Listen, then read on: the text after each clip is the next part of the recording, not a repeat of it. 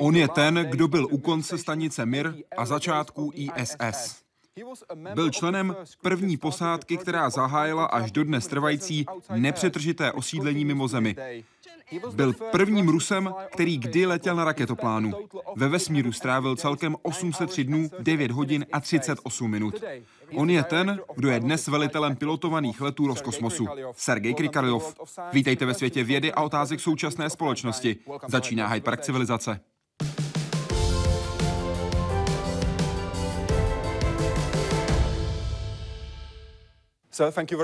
Moc děkuji, že jste přijal naše pozvání do Hyde Parku Civilizace. Dobrý den. Vítejte v Praze. Jak se ji zatím užíváte? Mám hodně nabitý program. Nabitý? Ano, jsem tu jenom krátce a tohle je poprvé, co jsem v Praze, takže doufám, že někdy příště budu mít trochu víc času, abych si to tady prošel a prohlédnul. Teď jsme v planetáriu Praha. Stihl jste se podívat na výstavy? Teď jenom 5 minut, než jsme začali, ale je to zajímavé. Právě v planetáriu budete mít přednášku. Co hlavně budete chtít návštěvníkům předat? Doufám, že tady bude dost lidí, kteří budou mít zájem o vesmír. Většinou kladou velmi dobré otázky, takže já většinou nechám diváky, ať si sami rozhodnou, ať kladou otázky, ať můžu vysvětlit, co je zajímá. Protože různé skupiny lidí budou zajímat trochu různé věci. Říká Sergej Krikaljov. Muž, který byl na konci jedné a začátku další etapy dobývání vesmíru. První ze 6 startů a 8 vesmírných misí Sergeje Krikaljova proběhly v listopadu 1988. V kazašském Bajkonuru se na cestu vzhůru vydala loď Sojuz 7. Cílem letu mezinárodní posádky je orbitální stanice MIR. Kosmonauti Volkov a Krikaljov mají na této stanici pracovat až do dubna příštího roku, tedy 5 měsíců. Tam byla jedna zajímavost. Sergej Krikaljov se připravoval kromě jiného nejenom k letům Sojuzu, ale také k letům v tehdejším raketoplánu, který nazýváme podle toho prvního raketoplánu Buran. Následovaly mise Sojuz TM12 a 13, které spojil v 311 dní dlouhý pobyt na vesmírné stanici MIR. Během něho se rozpadl Sovětský svaz a Sergej Krikaljov se tedy vrátil už do Ruska. Pak se začal znovu připravovat na let s raketoplánem, tentokrát americkým, a to jako první ruský kosmonaut.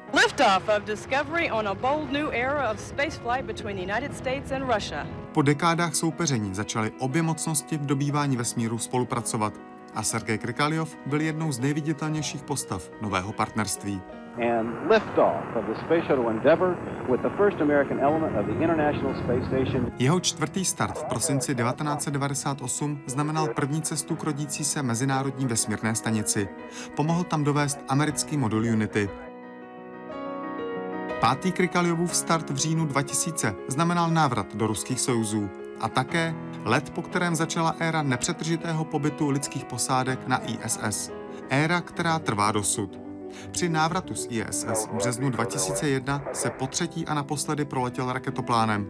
Ovšem na vesmírnou stanici se ještě jednou vrátil. A mezi dubnem a říjnem 2005 přidal poslední z 41 hodin ve volném prostoru a 803 dnů ve vesmíru. Po svojemu my tož máme takovou charakteristiku, jak rekordsmeny v kosmose. Mě byl v sumě ve všech poletech. V 3 полетах 747 суток. Sergej Krikaljov после меня стал тоже рекордсменом. Spolu s lety do vesmíru Sergej Krikaljov i vedl výcvik ruských kosmonautů i v Houstonu pro lety v raketoplánech. V NASA мы проходили совместные тренировки и подготовки, так как я входил в дублирующий экипаж, а потом уже Крикалёв стал начальником центра подготовки космонавтов и уже моим непосредственным руководителем, самым главным в центре, поэтому я под его руководством еще летал в космос. Vedle výcviku nových kosmonautů se teď věnuje i své celoživotní vášni. A tou je létání, včetně toho akrobatického. Jaroslav Zoula, Česká televize. Můžeme začít, prosím, písní? Jakou písní?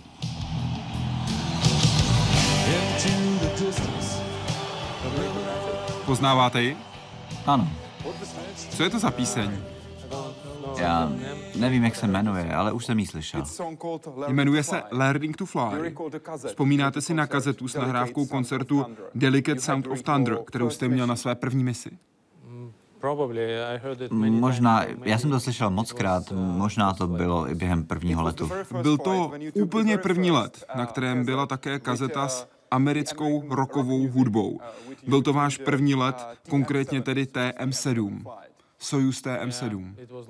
Ono, už je to dávno. Je to možné. Vzpomenete si na start téhle konkrétní mise? Protože vy jste měli startovat 21. listopadu, ale start se posouval kvůli francouzskému prezidentovi.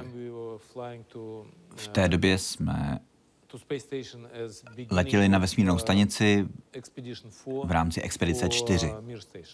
To byla stanice MIR. Ano. A to byl první start naší mezinárodní mise. Letěli jsme s fredním francouzským kosmonautem a proto přišel na start i francouzský prezident. Vaším kolegou v posádce byl Jean-Loup Chrétien. Velitelem byl tehdy Alexander Volkov, který se tak také zapojil do této mise Sojuz TM7. Vystartovali jste a vy jste měl trochu obavu, říkal jste později. Obával jsem se jen jedné věci, jak jste to popisoval, cituji vaše slova. Měl jsem strach jen z jedné věci, že se tam nebude dát žít, protože to bude příliš těsné, izolované místo. Nakonec se ukázalo, že to nebude tak hrozné. Jak plno tam bylo? Ono je to takové malé auto, které nás dovezlo do to, co bylo v té době poměrně velká laboratoř. Ona ta stanice zas tak velká nebyla, protože v té době se stávala jenom ze dvou modulů. Z toho základního modulu stanice MIR a pak ještě jednoho dalšího. A 3 lidé už na té stanici byli, takže když jsme přiletěli, tak dobíhala ta předchozí mise. To byl roční let, to byla Expedice 3.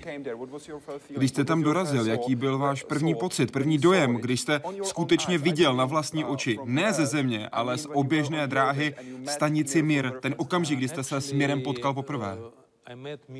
Já jsem se vlastně s MIRem setkal poprvé na simulátorech. A ty simulátory jsou vyrobeny tak, aby byly úplně přesně stejné, tak, jak je to i ve vesmíru. Všechno je stejně velké, stejné rozměry. Samozřejmě, není tam stav bez tíže, ale jinak ta stanice byla úplně stejná. Ostatně proto jsme na tom také trénovali, abychom tam na té stanici pak mohli letět. Pamatuju si ten první rozdíl, jak jste zmínil, byl v tom, jak ta stanice opravdu byla přecpaná věcmi. Jak jste to vyřešili? Obvykle na Zemi, když něco máte a potřebujete nějaké věci dát do nějaké místnosti, tak je položíte na podlahu nebo na stůl. Na stanici ale můžete upevnit na zeď nebo na strop, ale lidé opravdu využívali ten prostor stanice na maximum. A to je něco, samozřejmě víte, že to je možné, ale když to poprvé vidíte, je to docela zvláštní. Byl jste to právě vy spolu s Volkovem a Poljakovem, kteří začali připravovat MIR na spánek. Co to znamená v praxi? Ten původní plán byl, že jedna mise bude střídat s druhou, ale problém byl s nějakým vybavením na Zemi a s přípravami příští mise. Takže bylo nutné tu stanici uspat nebo, přesněji řečeno, přepnout do režimu bez posádky, protože ta další posádka nepřiletěla včas. To byl ten důvod. Co to reálně znamená připravit na takový režim? Znamená to několik věcí.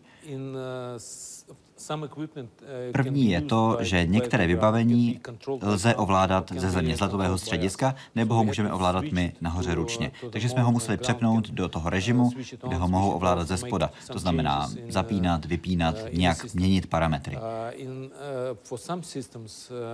U některých systémů a tohle bylo vlastně něco, na co jsme přišli díky zkušenostem ze stanice Salyut. Protože dřív to fungovalo tak, že jakmile nějakému vybavení došla plánovaná životnost, tak jsme ho vyměnili za nějaké jiné. Ale pak jsme si uvědomili, že obvykle to reálné vybavení má větší spolehlivost než tu, jaká byla původně plánovaná. Protože ten plán, to je něco, co bylo garantované. Ale ve skutečnosti to vybavení může běžet klidně 2x, 3x, 4x déle. Takže jsme začali měnit tyhle věci v trochu jiném režimu. U ne zcela kritického vybavení jsme začali ho používat až do doby, než selže. A tím také provoz zlevnili. Nejen zlevnili, ale také jsme získali nové zkušenosti, protože jsme zjistili, jaká je ta skutečná životnost tohoto vybavení v konkrétních podmínkách, jak dlouho ho můžeme používat. Když jsme začali stanici připravovat na ten režim bez posádky, znamenalo to, že musíme vyměnit všechno, co překročilo svoji garantovanou dobu životnosti. Protože když odletíme, už tam nebude nikdo, kdo by to mohl případně opravit. Takže jsme to museli všechno vyměnit předem. Váš druhý let, Sojuz TM12. Vzpomínáte si na britskou astronautku, která s vámi byla v týmu? Samozřejmě. Helen Sharman, ta s námi cvičila. My jsme s ní přiletěli na stanici, společně jsme pracovali ještě s předchozí misí. A mimochodem Musa Manarov, který byl na tom předchozím letu, toho jsem střídal už během své první mise. Tady jsme měli další překryv spolu. Takže my jsme tam přiletěli, asi týden jsme pracovali společně a oni se pak vrátili domů na zem s Helen Sharman, s Anatolim Arcebarským a já jsem zůstal na další misi. Helen Sharman byla první ženou na stanici. Ano, asi ano. A dostala speciální dárek na uvítanou. Speciální květinu nebo malý stromek, abych byl přesnější. Ano, tam bylo několik experimentů a měli jsme tam orchideje. A bonsai? Ano, a byla tam bonsai, takový malý stromeček a malé skutečně květiny. To byla součást nějakých biologických experimentů a byl to hodně dlouhodobý experiment, takže myslím, že si pamatuju, že ta bonsai... Myslím si, že v té době to byl nejdéle žijící organismus ve vesmíru. Takže to byl vlastně rekordman. Tedy bonsai držitelka rekordu. Ano, v té době. Během vašich výstupů do volného prostoru jste pracovali s materiály s tvarovou pamětí. To bylo vůbec první využití takových materiálů ve volném prostoru. Jak náročné to tehdy pro vás bylo? Sofora byl velmi zajímavý projekt, velmi zajímavá technologie. Máte pravdu, použili jsme paměťové slitiny, které, když zahřejete, tak změní tvar. A tímhle jsme propojovali různé kusy sofory dohromady. A ten experiment byl velmi zajímavý, protože tam bylo hned několik nových technologií. První z nich bylo využití takovýchhle typů spojů, druhé bylo využití určitého typu pohonu, který byl také založen na paměťových slitinách, tedy materiálech, které si pamatují předchozí tvar v různých teplotách. A pak tam byl ještě jeden další experiment, protože ta struktura byla poměrně dlouhá, byla složená z mnoha malých kousků. Tak to byla otázka, jestli je takováhle technologie vůbec použitelná na velké struktury, protože bylo plánováno, že v budoucnu tahle technologie by se dala využít i pro stavbu dalších struktur ve vesmíru, třeba pro antény, solární panely a tak dále. Pro řadu věcí. Ano, pro spoustu věcí. A myslím si, že v té době to byla největší struktura, která byla kdy ve vesmíru postavena. Protože ty moduly na Zemi samozřejmě byly velké a těžké. Ale bylo to celé složené z malých kousků, které byly sami o sobě poměrně malé, ale celkově to bylo veliké, asi 14 metrů. Pokud jde o části vašeho pobytu na stanici, které nebyly tak náročné během této mise, vzpomínáte si na Maggie? Ano. Na Maggie si pamatuju a vlastně VK3CFI, pamatuju si i její volací značku.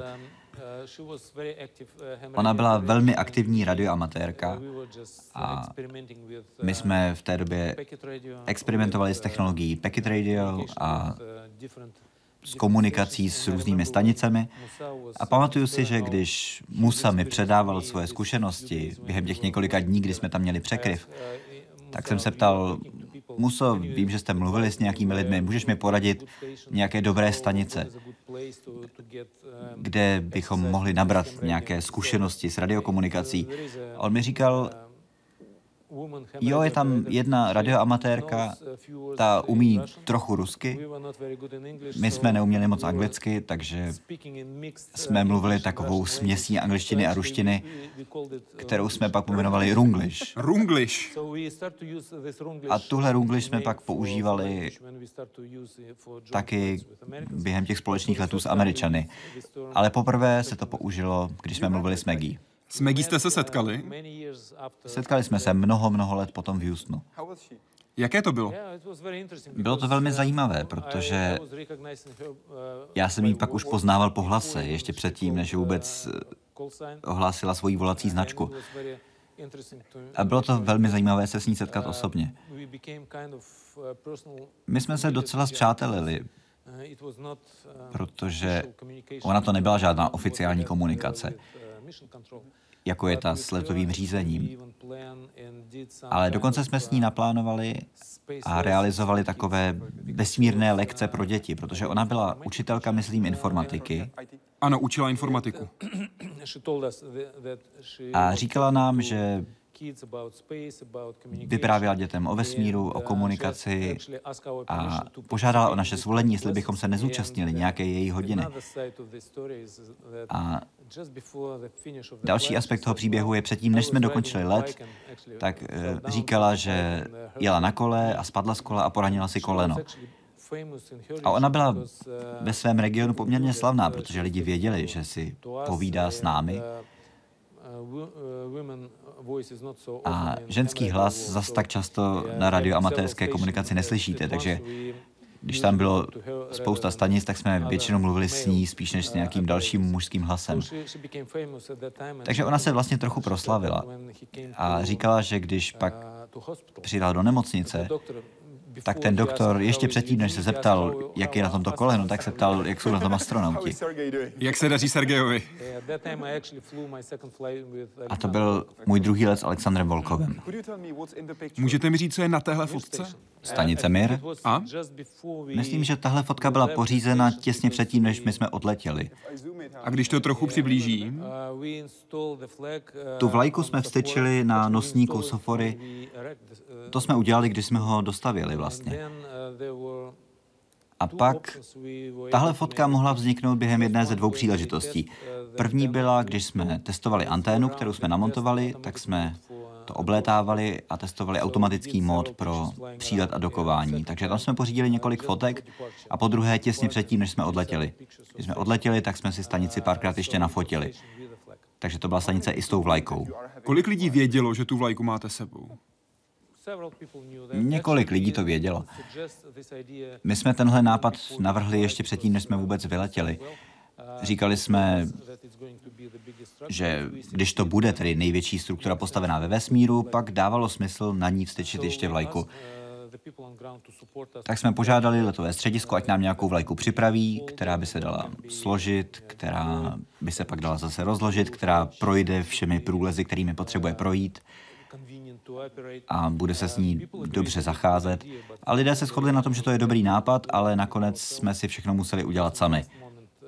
Protože na poslední chvíli jsme požádali jednoho kamaráda, ať jde do úplně normálního obchodu, koupí tam vlajku a dá nám ji do osobních věcí. Na stanici jste zůstal dalších 6 měsíců a požádal kolegy, aby vám přivezli citrony. Ale nikdo nebyl schopný citrony sehnat. Kdo vám nakonec ty citrony, které vám kolegové přivezli, koupil? Ona je tam taková speciální zásilková služba čerstvého ovoce a zeleniny. To tam přilétá během každého zásobovacího letu. Takže my jsme prosili o cibule, žádali jsme o citrony. Četl jsem příběh a zajímá mě, jestli je to pravda, že tehdy byl problém citrony sehnat. A proto to byl nakonec rakouský kosmonaut Franz Viehböck, který šel do obchodu a citrony koupil. Bylo to tak? Já nevím, protože já tam nebyl. Vy jste byl ve vesmíru, ano. Ale obvykle jsou lidé, kteří jsou za tohle zásobování zodpovědní. On ten problém není jenom v tom ty citrony sehnat, ale je nutné je také připravit na let, protože potřebujete, aby se neskazily, aby s nimi nepřeletěly žádné bakterie. Možná Franz vzal nějaké citrony navíc, ale ty asi nebyly pro nás, ale spíš pro posádku, která přišla po nás. Když jste se vrátil na zem, byl jste takzvaný poslední sovětský občan, protože jste se vrátil do jiné země. Odlétal ze Sovětského svazu, vrátil se do Ruska. Ano, těch důvodů bylo několik. Když jsem odletěl, tak jsem měl ještě na skafandru sovětskou vlaječku a když jsem se vracel, pořád tam byla. A asi to byla jedna z posledních sovětských vlajek, kromě tedy té, která byla na Miru. Co jste si o té změně myslel? A také o té situaci, že jste poslední sovětský občan. My v té době už jsme dostávali během letu všechny zprávy, takže jsme věděli, co se na Zemi děje. A pro mě to vlastně bylo úplně jedno, protože já jsem vyjel z Moskvy do Bajkonuru, tam jsem vyletěl, vrátil se zpátky do Kazachstánu. Pro mě se nic nezměnilo. Ti samí lidé, kteří se se mnou sešli po mém prvním letu, se se mnou sešli i po mém druhém letu. Žádný velký rozdíl v tom nebyl. Potom začala spolupráce mezi Rusy a Američany. Vy a Vladimír Titov jste byli vybráni na trénink pro misi s Američany, konkrétně na misi STS-60, které velel pozdější šéf NASA Charles Bolden. To jsme ještě nevěděli v té době. To jste tehdy nevěděli? Že bude administrátorem NASA. Nikdo to nevěděl. Na samotném začátku to pro vás ale bylo dost složité, že? Četl jsem o tom, jak jste dostali připravené manuály, které jste museli přečíst v angličtině, a to pro vás bylo těžké. Jak jste si s tím poradili? Oni nám ani vlastně nic nepřipravili. To je úplně stejné, jako my jsme nic nepřipravovali pro naše zahraniční návštěvníky, kteří s námi letěli. Jako Jean-Loup Chrétien, jako Franz Viehböck. Pro nás to bylo náročné, protože jsme se museli naučit obsluhovat nové přístroje, v novém programu, měli jsme nové role a to všechno v novém jazyce. Já jsem se anglicky trochu učil na škole, trochu na ústavu, ale to byla spíš technická angličtina a zejména číst a překládat texty, ne že bych mluvil a poslouchal. Takže to bylo dost obtížné, ale velmi zajímavé. Bylo těžké přesvědčit je, aby vám věřili, abyste měli jistotu, že jsou k vám skutečně otevření.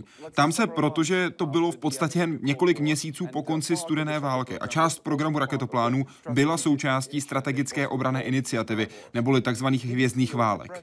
Cítil jste tlak, že vám něco nechtějí ukázat, že část programu chtějí utajit? Vlastně ani ne. Moji kolegové byli velmi přátelští a nikdy jsem neměl pocit, že by tam byl nějaký takovýhle problém. Bylo mi to jasné, protože i v našem systému některé oblasti, některé zóny měly zkrátka omezený přístup.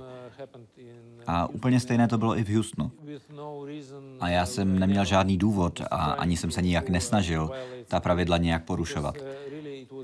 Protože jsem tam dělal spoustu jiných zajímavých věcí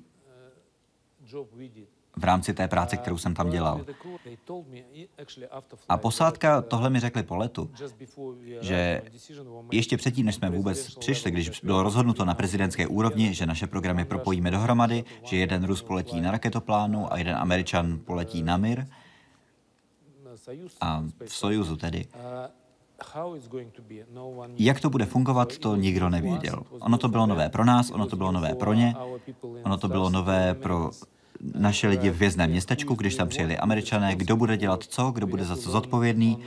To všechno jsme si museli zjistit za pochodu. A museli jste si navzájem důvěřovat. A důvěřovali jsme si od samého začátku. A pamatuju si, když Charlie Bolden a Ken Reiter, naši piloti, nám říkali, že když začali mluvit o tom, co my můžeme dělat, co budeme mít povolené, tak posádka řekla, tihle kluci poletí ve stejném raketoplánu, podstupují úplně stejné riziko jako my. Potřebujeme, aby během školení výcviku mohli úplně všude tam, kam můžeme my. Musí mít stejný přístup, jako máme my, abychom měli jistotu, že dokáží všechno. Ano. Samotný výcvik byl velmi zajímavý. Vždycky, když jsem měl nějaké problémy, tak mi posádka opravdu hodně pomáhala. I s takovými těmi obyčejnými věcmi. Během letu byla situace, kdy selhala jedna z plastových hadic, které zajišťovaly ventilaci Space Hubu. Jaké jste navrhl řešení? Navrhl jsem nejjednodušší řešení. Vlastně úplně stejné, jaké bych udělal na Miru. Zjistili jsme, že ta hadice se propadla, myslím, protože ten systém byl navržen trochu špatně. Místo, že by jí proudil vzduch sám od sebe, tak byl nasáván. A protože tam byl nižší tlak, tak ta hadice se propadla. A nejjednodušší, co mě napadlo, bylo tu strukturu prostě trochu vystužit. Tak jsem se rozhlédl a našel jsem plastové desky na nějakém letovém manuálu, nějakých instrukcích. Tak jsem řekl, vezmeme tyhle desky, srolujeme to, strčíme to do té hadice, ale ta procedura byla trochu jiná. Pamatuju si, že Charlie Bolden a já jsme byli zodpovědní za údržbu během letu, takže jakmile jsem ten problém našel, a protože jsem měl zkušenosti s dlouhodobými lety, tak já jsem ten problém našel ještě předtím, než ho zaregistrovali naše přístroje, protože jsem viděl, že nám roste vlhkost v modulu, což mohlo mít dva důvody. Buď selhává ventilace, anebo se změnila teplota. Ale teplota byla v podstatě stejná, takže bylo jasné, že něco je špatně ve ventilaci. Tak jsem navrhl Charliemu tohle řešení a on řekl, ne, musíme se spojit s letovým řízením, protože pravidlo je takové, postupovat podle manuálu, že do toho musíme zapojit Houston a že ze země nám navrhnou nějaký postup a my ho dodržíme. A trvalo to několik oběhů země, než Charlie konečně řekl, no dobře, co bys udělal na Miru? A já jsem řekl, no já bych s letovým řízením vůbec nemluvil, protože my jsme měli méně příležitostí ke komunikaci, takže kdyby se něco takového stalo a bylo tam něco, co vím, jak opravit, tak bych to prostě opravil a pak to nahlásil. Jak to dopadlo? Měl jsem problém, takhle jsem ho vyřešil, a teď to funguje nebo nefunguje. Pokud to nefunguje, pak potřebuju pomoc. Takže nakonec jsme postupovali podle téhle procedury. Nakrátko jsme odstavili komunikaci, všechno jsme vyměnili a pak už to fungovalo dobře. Když jste se vrátili na Zemi, Charlie Bolden na tiskové konferenci řekl, cituji, po tomhle letu nemám žádné pochybnosti o přínosu a významu společného výzkumu Rusů a Američanů. Jak důležité pro vás bylo tohle slyšet? Myslím si, že ani ne tak během samotného letu, ale během přípravy jsme se naučili, jak si navzájem pomáhat, jak si navzájem důvěřovat. A zjistili jsme, že máme znalosti a zkušenosti, ale trošku jiné. My jsme cvičili lidi spíš na dlouhodobé lety, Američani na krátkodobé lety. To není dobré ani špatné, to je prostě jenom jiné. A když jsme věděli, že budeme mít nějaké budoucí programy spolu, tak už během našeho letu, myslím, padlo rozhodnutí, že skončí program Freedom. A to si pamatuju, že byla velká tragédie pro spoustu inženýrů v NASA. My už jsme se s nimi v té době dost spřátelili, s lidmi kolem nás a pamatuju si, že pro ně to bylo opravdu hodně těžké slyšet, že program Freedom končí. Ale dalším krokem byl nový program a to byla Mezinárodní vesmírná stanice. A tam jsme si uvědomili, že naše zkušenosti a naše vědomosti můžeme dát dohromady a že z toho budeme benefitovat všichni. Vzpomenete si, co jste dělal 10. prosince 1998 v 18:54? V prosinci 10. 1998 v 18:54 univerzálního času. To si nepamatuju, přesný čas si rozhodně. To byl okamžik, kdy jste byl na oběžné dráze, otevřel a vplul na ISS. To bylo jenom zavření těch poklop, nebo... Byl to okamžik, kdy jste z raketoplánu Endeavour propluli jako zástupci dvou partnerských zemí do modulu Unity. A bylo to přesně v 18:54. Já si samozřejmě ten čas nepamatuju, ale pamatuju si přesně, jak to probíhalo. Protože bylo nutné otevřít jeden poklop, pak druhý, a pak Bob Cabana řekl, pojďme tam letět společně, abychom zabránili otázkám novinářů, kdo byl tedy ten první. Takže jsme to otevřeli a oba dva společně jsme vpluli dovnitř poprvé do stanice ISS. Vážně společně? Ano. Nikdo nebyl první. My jsme se snažili být co nejspravedlivější. Takže ten rozdíl jsme zamlčeli. A byl tam rozdíl? To jsem neřekl. Ne. Ale myslím, že důležitější než pár centimetrů tady nebo tam. Nejdůležitější je ten záměr. To, že je to společný program, že děláme věci společně a že důležité operace, jako je otevření toho poklopu a první vstup, že to děláme spolu. Byl jste členem první posádky, která zahájila dosud nepřerušený pobyt lidí na ISS. Jaké byly začátky na ISS? Tehdy to byla velmi malá a postupně rostoucí stanice. Ano, během našeho pobytu jako Expedice 1 se rozrostla vlastně více než dvakrát v interním objemu. Protože na STS-88, když jsme propojili ty dva kusy dohromady, tak ta stanice byla malá a byla tam jenom Unity a FGB. A většina systémů na stanici v té době ještě nefungovala.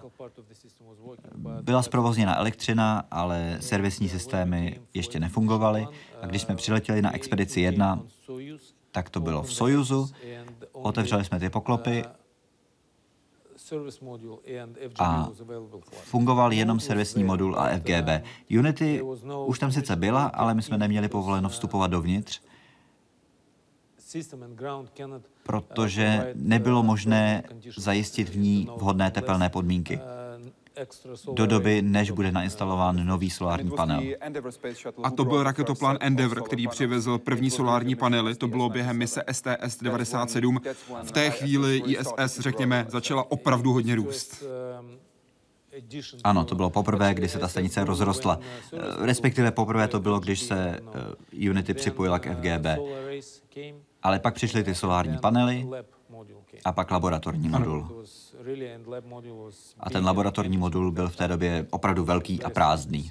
To bylo hodně zvláštní, protože my jsme samozřejmě cvičili na laboratorním modulu na Zemi, ale tam jsme ho viděli v jiné konfiguraci. Ale na začátku ve vesmíru byl úplně prázdný. Diváci teď mohou porovnat, jak vypadala ISS na začátku a jak vypadá dnes. Tady vidíte ten jasný rozdíl a nejde jen o solární panely, ale samozřejmě také o moduly, které byly postupně připojeny k první části ISS. Během prvních dní na ISS jste měli hodně náročné tempo. Byl to Bill Shepherd, který řekl, jsem připravený letět domů. A to je člověk, který měl za sebou práci potapěče jednotek SEALS, takže byl zvyklý pracovat hodně tvrdě. On sám říkal, že nejtěžší bylo vměstnat práci na 30 hodin do 18-hodinové pracovní směny. Jak tvrdé to pro vás tehdy bylo? Bylo to hodně tvrdé a byla to veliká zodpovědnost. Protože ještě předtím, než jsme vyletěli, tak jsme věděli, že je několik věcí, které zkrátka musíme udělat už na samém začátku a že budoucí programy závisí na tom, jak budeme úspěšní. Museli jsme aktivovat systém zachytávání oxidu uhličitého. Ony tam byly záložní systémy a ty jsme využívali předtím, než jsme aktivovali ty hlavní, ale ty se mohou používat tak 10 dní. Pokud by se nám nepodařilo zprovoznit ty hlavní systémy, pak bychom se museli vrátit, protože vzduch by zkrátka nebyl dostačující. Museli jsme zprovoznit systém dodávání kyslíku, museli jsme zprovoznit systém dodávání vody. Byla tam spousta malých věcí, které závisejí na konkrétních systémech na celé stanici. Když jsme přiletěli, všechno bylo vypnuté. A byl tam nějaký kritický okamžik, při kterém jste zvažovali, jestli si říct, dobrá, teď už musíme pryč. Byla taková chvíle? Asi díky mým předchozím zkušenostem tam nebylo nic, co by bylo opravdu neobvyklé. Samozřejmě některé operace jsou kritické. Když přiletáte ke stanici, pokud byste udělal nějaké chyby při příletu a při dokování, pak celá mise končí. Ano, je to konec. To je kritická operace, musíte ji udělat rychle a přesně, abyste pak dal další věci do pohybu. Bill Shepherd měl trochu méně zkušeností tady s tím aspektem věcí, ale byl velmi dobře vycvičen, velmi dobře informován. Jako tým jsme byli hodně efektivní. Na Zemi jste se vrátil 23. března 2001. Co se stalo o 2 dny později? Můžu se ještě vrátit k něčemu, co se stalo během Expedice 1. Prosím, pusťte se do toho.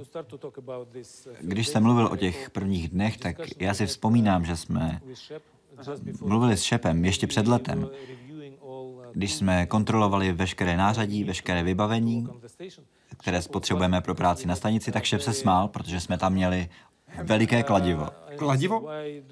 A on se ptal, na co potřebujeme takovéhle kladivo. A taky tam byl, já teď nevím, jak se to řekne anglicky, to si nepamatuju, ale taková velká kovová tyč, kterou můžete otevírat. Ano, v češtině říkáme páčidlo, vím, co myslíte. On řekl, tím by se dali otevírat sejfy. Byl to hodně silný nástroj. A on se ptal, jaký přesně postup na tohle platí, na co to chcete použít. A já mu říkám, no to já nevím. A ještě něco. Veliký šroubovák, opravdu veliký šroubovák, asi takovýhle s velikým držadlem a velikou špičkou. A byl hodně překvapený, že tam máme takovéhle hodně hrubé nářadí na takhle křehkou stanici. A ptal se, na co to potřebujete. A my jsme řekli, no my na to nemáme přesně popsaný postup, ale je dobré to mít sebou pro případ, že bychom to potřebovali. Měli jste lepící pásku? Jasně, to bylo normální. Ta se používá strašně moc na raketoplánu, na stanici, takže bylo jasné, že dřív nebo později ji budeme potřebovat. A myslím, že během prvních několika týdnů našeho letu jsme využili všechny tyhle velké a těžké nástroje, když jsme instalovali modul. Myslím, že to byla součást systému, který odstraňoval vlhkost ze vzduchu. Protože na Zemi ta instalace byla velmi jednoduchá. Prostě se to zasadil tam, kam to patří, přešrouboval pár šroubků, něco propojil, byla to práce na půl hodinky a bylo to hotové. Ale ve skutečném letu já nevím, co se tam stalo, ale ve vesmíru se ta struktura nějak zdeformovala. Možná kvůli teplotě, kvůli něčemu jinému, nevím, ale prostě to tam nechtělo zapadnout. Ano. A bez toho bychom velmi brzy měli příliš velkou vlhkost vzduchu a měli bychom málo pitné vody, protože součást té vody, která jde z tohohle odsávacího systému, se pak vrací. Takže všechno tohle velké, těžké nářadí jsme museli použít a smáli jsme se, říkali jsme, šepe, pamatuješ, jak ses ptal? My jsme nikdy nevěděli, na co to použijeme, ale je dobře, že jsme to měli. Co se stalo 2 dny po vašem návratu na Zem? Připomeňte mi to. MIR. MIR šel k Zemi. Ano, to byl konec MIRu. Vlastně několik dní předtím, než jsme se vraceli, to si pamatuju, nám řekli z letového řízení, že kolem nás proletí MIR celkem blízko. Nebyli jsme na koplanární orbitě, ale říkali, že bude šance, že bychom možná ho mohli zahlédnout. S Juriem Gidzenkem jsme se každý dívali z jiného okénka, jestli něco uvidíme. On řekl, já ho vidím. Za pár sekund jsem byl u něj, ale stanice už byla pryč. Naše relativní rychlost byla hrozně vysoká. A myslím, že tohle byla vůbec poslední příležitost MIR vidět. Pár dní po našem přistání se v atmosféře řízeně rozpadl. A pamatuju si, to bylo ještě během první fáze naší rehabilitace. Jsme se sešli s naším týmem na Zemi, s týmem z Houstonu a bylo to vlastně docela smutné rozloučit se s MIRem. Co považujete za největší úspěch stanice MIR? Ten nejlepší výsledek, klíčový výsledek? Těch je strašně moc. Záleží na tom, z jakého úhlu se na to chcete dívat. Byl to veliký úspěch z hlediska inženýrského, protože ta stanice letěla mnohem déle, než na co byla původně plánovaná. Byla to první stanice, která měla modulární design. Stejný modulární systém jsme použili pak i na Mezinárodní vesmírné stanici. Díky MIRu jsme objevili nějaké problémy, které vyšly najevo až po nějakých 10 letech používání. Jeden z velkých úspěchů bylo, že stanice byla opravdu mezinárodní. Ptal jste se na Jean-Loup Chrétiena v Expedici 3. Během těch více než 20 misí se tam vystřídala spousta zahraničních astronautů. Naučili jsme se spolupracovat, naučili jsme se společně používat naše vybavení, naučili jsme se sobě navzájem důvěřovat. Několik amerických astronautů nazbíralo zkušenosti s dlouhodobými lety, abychom snížili budoucí rizika při návrhu, při konstrukci Mezinárodní vesmírné stanice. Získali jsme informace o tom, jak stavět nové vybavení pro vesmír. Spousta výsledků různých experimentů nám pomohla, včetně zkušeností z toho, že jsme stavěli samotnou stanici. A všechno tohle jsme pak použili v dalších programech. Na ISS a právě díky ní také pokračují dlouhodobé pobyty ve vesmíru. Máme tak víc informací o zdravotním stavu a zdravotních problémech, které mají astronauti a kosmonauti. A to potřebujeme vědět kvůli dalšímu průzkumu vesmíru. Řekl jste, cituji, pro každého, který byl měsíce na oběžné dráze, je to ve skutečnosti celoživotní experiment. Jste dnes pod dohledem lékařů, aby mohli dál sledovat, jestli se neobjevují nějaké problémy, sledovat, jak se mění vaše tělo. Tak by to mělo fungovat, ale já bohužel na ty prohlídky nechodím moc pravidelně. Jak to? Jak je to možné? Já mám spoustu jiné práce. Já se snažím dávat věci do pohybu ve stavbě nových vesmírných lodí, přípravě nových programů, ale opravdu bych tomuhle měl věnovat trochu víc pozornosti, protože vím, že máme strašně málo dat o tom, jak vesmírné lety, zejména dlouhodobé, ovlivňují náš zdravotní stav. a to v horizontu mnoha let dopředu. Zaměřme se na budoucnost. Jarka se ptá, kdy se dostane první ruský kosmonaut na měsíc? Jaký je váš odhad?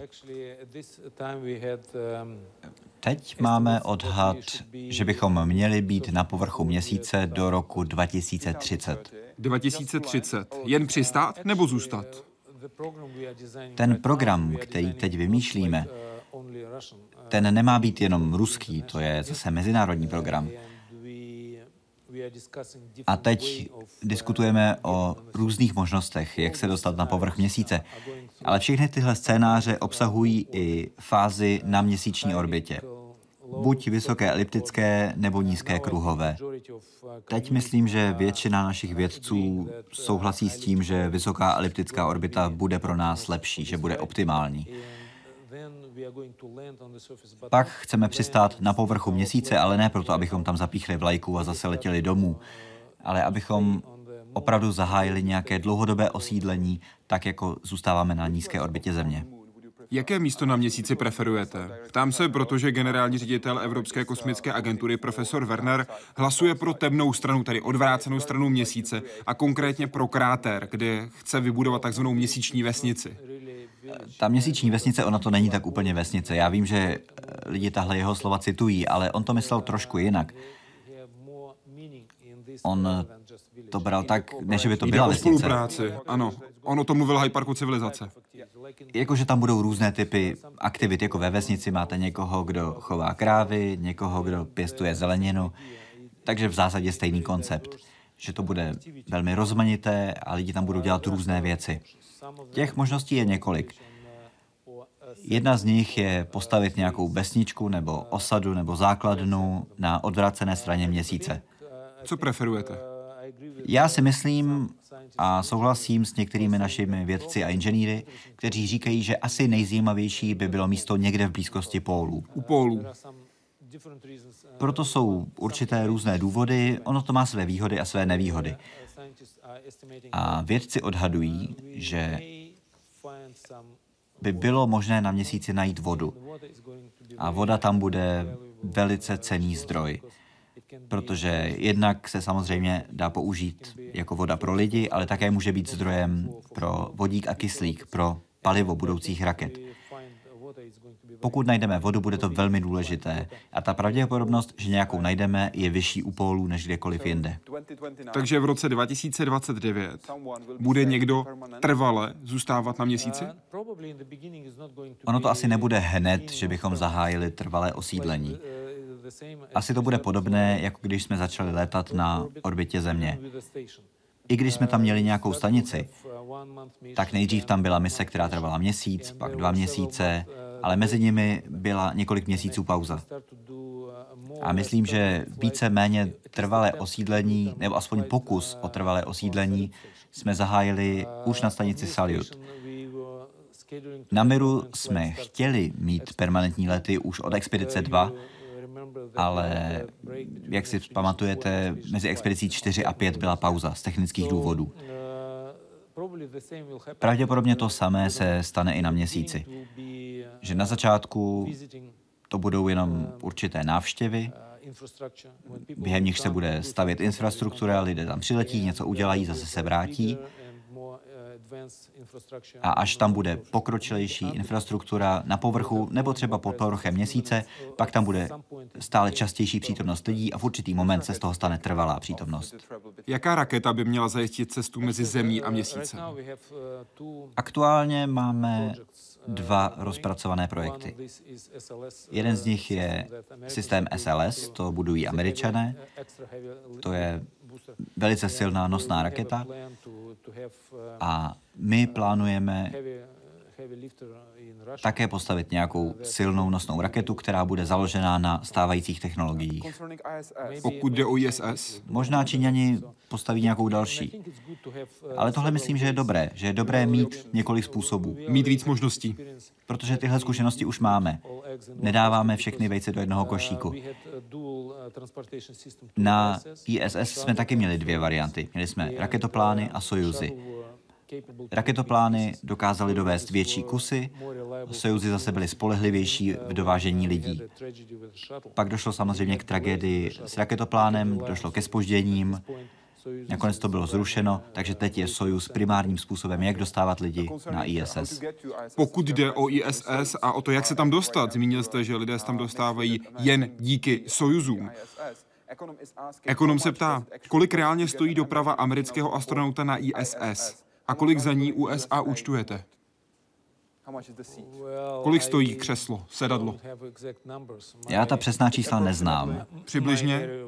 Protože já se starám o ty technické věci. Ale ta čísla, která jsem slyšel, je pár desítek milionů. Takže 50? 60 nebo 70. 60 nebo 70 milionů dolarů za sedadlo. Ano, ale ono to není jenom za sedadlo. Kdybyste mluvili jenom o sedadlech, tak to je pouze ten let nahoru a dolů.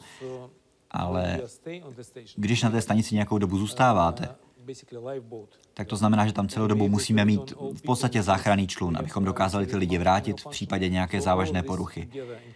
Takže tohle všechno dohromady, plus letové řízení. Ten výpočet je hodně složitý, je tam spousta podrobností. Já to úplně všechno z hlavy nevím, ale je to někde kolem asi 70 milionů.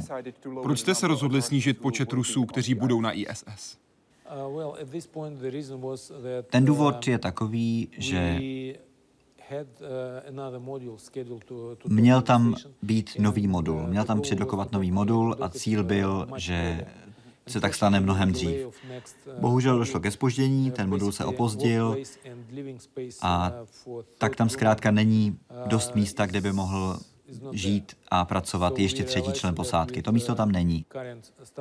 Takže jsme došli k závěru, že vzhledem k současnému stavu bude efektivnější, když tam toho třetího pošleme, až tam budeme mít i ten další modul. Obáváte se, že to může negativně ovlivnit experimenty, bezpečnost na stanici? My teď prostě vyčkáváme, protože na jednu stranu, ano, když tam přidáte nového člena posádky, znamená to, že máte dvě ruce navíc. Ale pokud nemáte místo, kde byste ty dvě ruce využil, kde by mohli provádět experimenty, pak je tam sice máte, ale moc efektivní to nebude.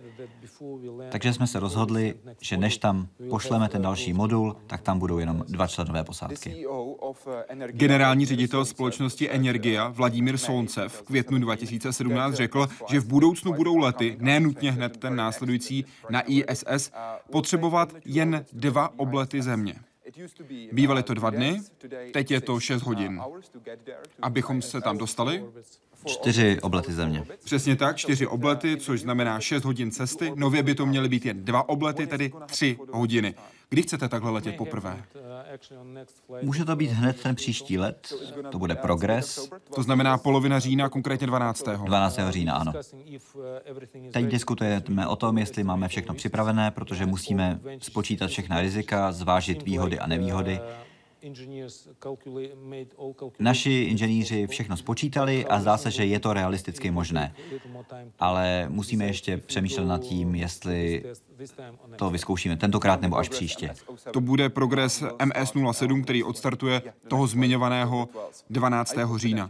Jste přesvědčeni, že to zvládnete? Ne. Právě proto říkám, že o tom ještě pořád diskutujeme. Já zcela důvěřuji výpočtům těch, kdo počítají naše trajektorie, ale je nutné zvážit nejenom tohle, tedy jak se to reálně dá provést, ale také jaké to má výhody a jaké to nese riziko.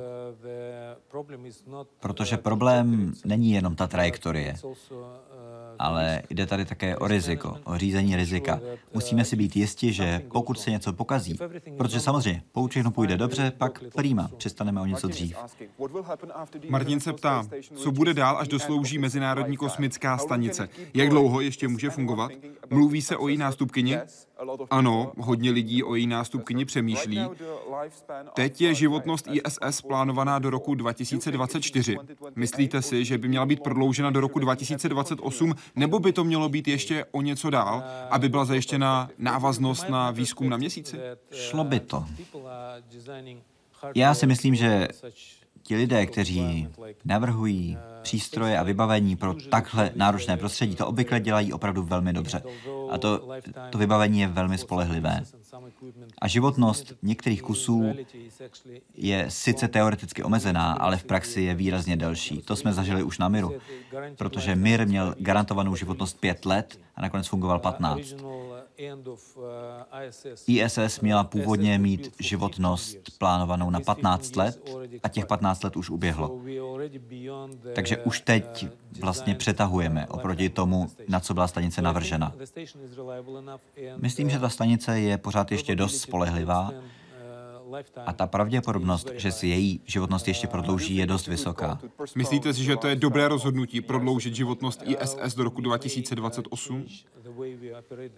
Možná změníme způsob, jakým tu stanici provozujeme. Teď je to tak, že všechno řídí vlády, jsou tam nějaké soukromé aktivity na stanici, to je pravda, ale myslím, že v budoucnu stále víc experimentů budou provádět soukromé společnosti. To znamená, že požádají o nějaký čas, kdy se budou provádět experimenty pro ně a za to budou investovat nějaké peníze. A hledat odpovědi. Samozřejmě. Očekávám, že v budoucnosti to zapojení vlády bude postupně klesat a zapojení soukromých společností bude naopak růst.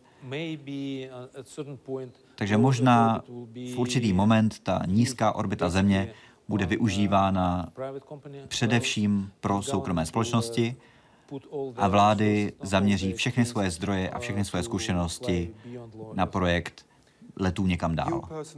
Vy osobně, s čím se teď nejvíc potýkáte? Co nejvíc řešíte z pozice šéfa pilotovaných letů? Dodržení harmonogramu.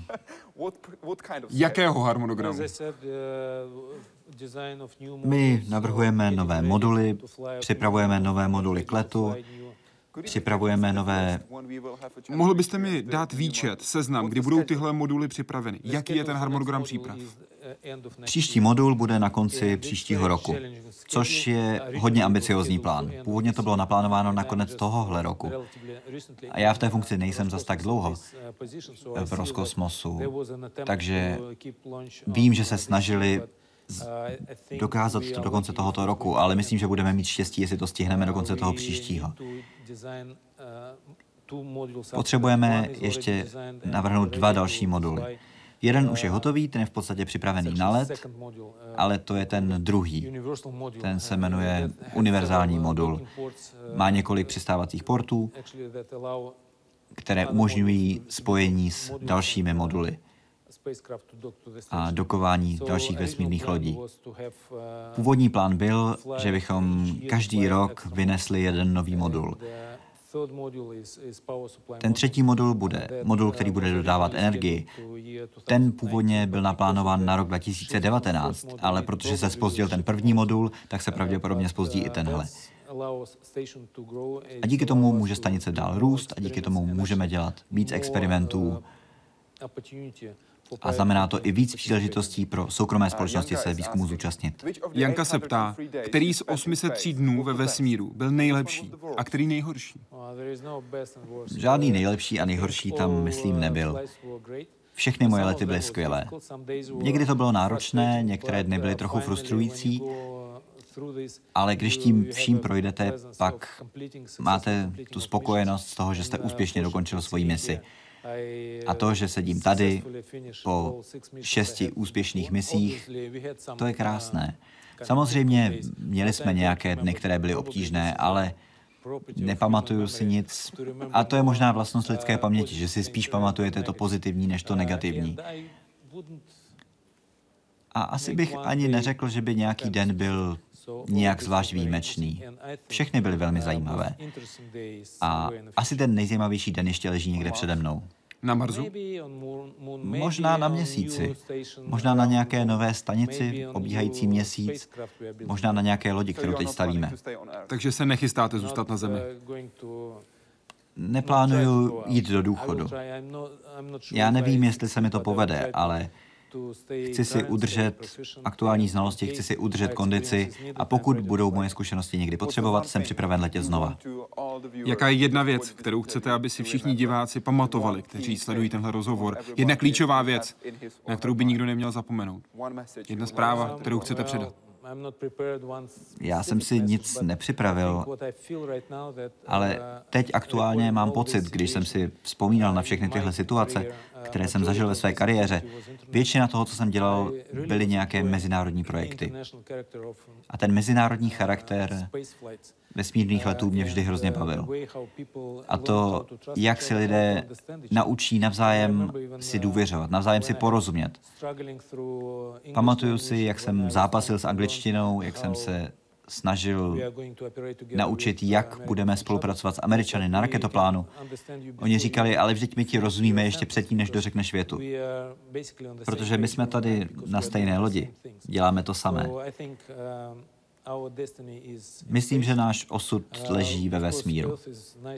Samozřejmě Země je krásná, je krásné se sem vracet, ale myslím, že budeme letat dál a dál do vesmíru.